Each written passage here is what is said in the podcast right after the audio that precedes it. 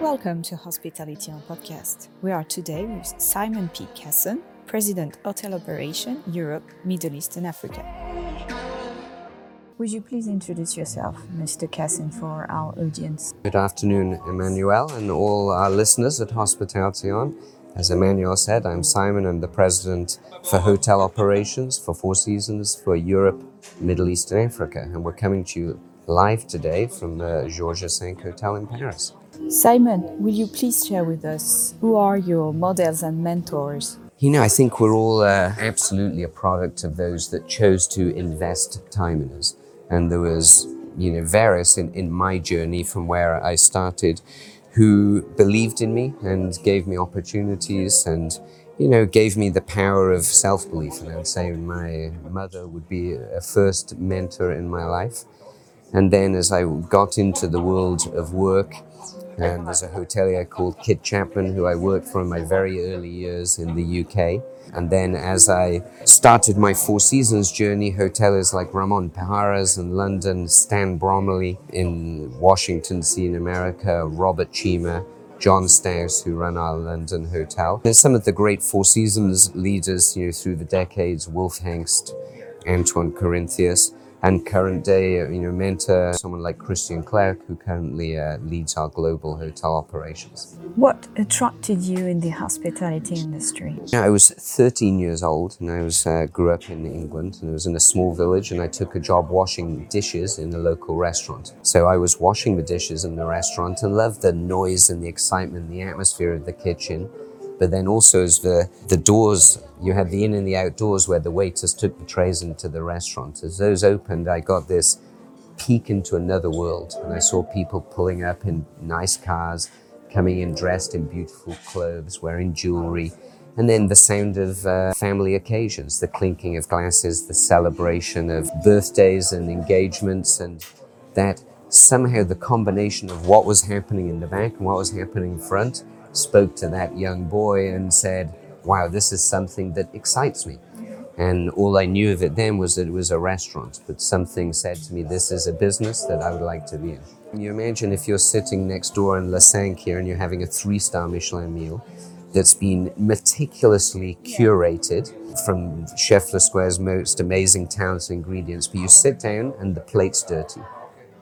Suddenly, that pot washer holds the whole experience in his hands. If he hasn't done his job, our three star Michelin chef is not going to be able to shine to do his job. So I always tell that when I'm in the kitchens now and I tell the polish, hey, buddy, I did your job as well. And let me tell you that you're critical to the success of this restaurant, and here's why. What has been the biggest challenge in your career now? It's a journey that's, you know, continually defined by challenge. And that's why the journey's continuing because challenge is what drives us forward. If you have an attitude of complacency or relaxed, you probably will just at a certain point flatline. You can flatline as a dishwasher and do it for your life, or I've always been driven to go forward because I've always asked myself, what can I be doing more? Wondering and worrying how I can be better. And a lot of times that comes when you fail at something, when something doesn't go right. And I remember when I first became a department head in the early 90s in London, I was the room service manager. Went in there, I was, you know, 21, 22 years old. And the department was fully staffed by Portuguese men between 50 and 65 years old. 21, I don't think I was even shaving. I was a late developer. And so I felt like a boy in this department of men. And so I just tried to be the manager. It said on my business card, room service manager. So I managed and I made changes in structure and schedule and everything. They ended up walking out. It was a union hotel. They all walked out. And it was a huge lesson for me that you have to lead and not manage. And to lead, you must first listen and you must first give respect, understand their journeys. They've seen a, a dozen young managers come through in that department. So I should be asking them what worked, what didn't work, which managers did you like, which did you not let's do this together as a team. But in the arrogance of youth, I just tried to manage them. And it was a potentially a big failing point in my career. It was pretty desperate at the time, but an amazingly important lesson on the value of leadership and servant leadership. That you're not there to crack the whip and direct. You're there to lift people from below and lift them up and help them to be the best that they can be. What is, according to you, Four Seasons DNA for hoteliers? We absolutely have a very strong DNA. The company's been, you know, going for almost 60 years now. And that sort of golden thread of DNA is its humanity, is its focus on people.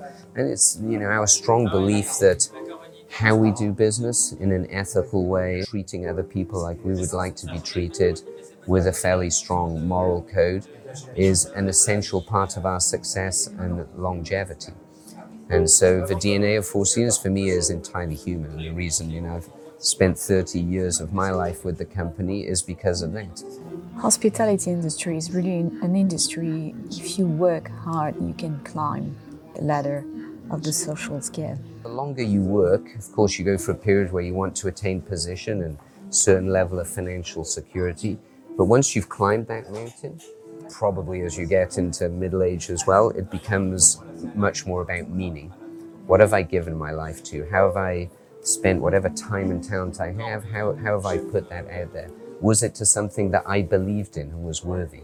And, you know, the DNA of Four Seasons, you know, always provided that to me. It's been very challenging at times, um, stretched me often at times, but at the same time was always felt like I had a voice, I was listened to, I was respected, and that it was a meritocracy. So if I was the best person, I would go up. No matter which school you went to, or whether you're tall or short, or brown or white or yellow, uh, or who your dad was. No, it's based on if you're the best person for the job, then you will get the job. And I love that about the company. And I've ended up as the president, when I go in to talk to people, you know, I tell them my story because they will assume a certain journey on my behalf. But I let them know that I left home at 15 and didn't go to university and didn't have some of those educational or affluent advantages that they might have expected. But I got into this wonderful business, waiting tables and cooking and cocktail bartending, that allowed me to maximize, you know, inherent talent I had, you know, rabid ambition and a capacity for hard work. And you're in an industry where you can go from pot washer to president. Not many industries can say that, I think. Could you share with us the company's goal creating jet? Created the Four Seasons private jet really as a brand extension. You know, our brand has a value as part of a luxury business, and luxury hotels are one part of a business that's watches and clothes and wine and motor cars and yachts and planes as well. And we realized we had a unique opportunity to curate experiences that take away the hassle of commercial travel.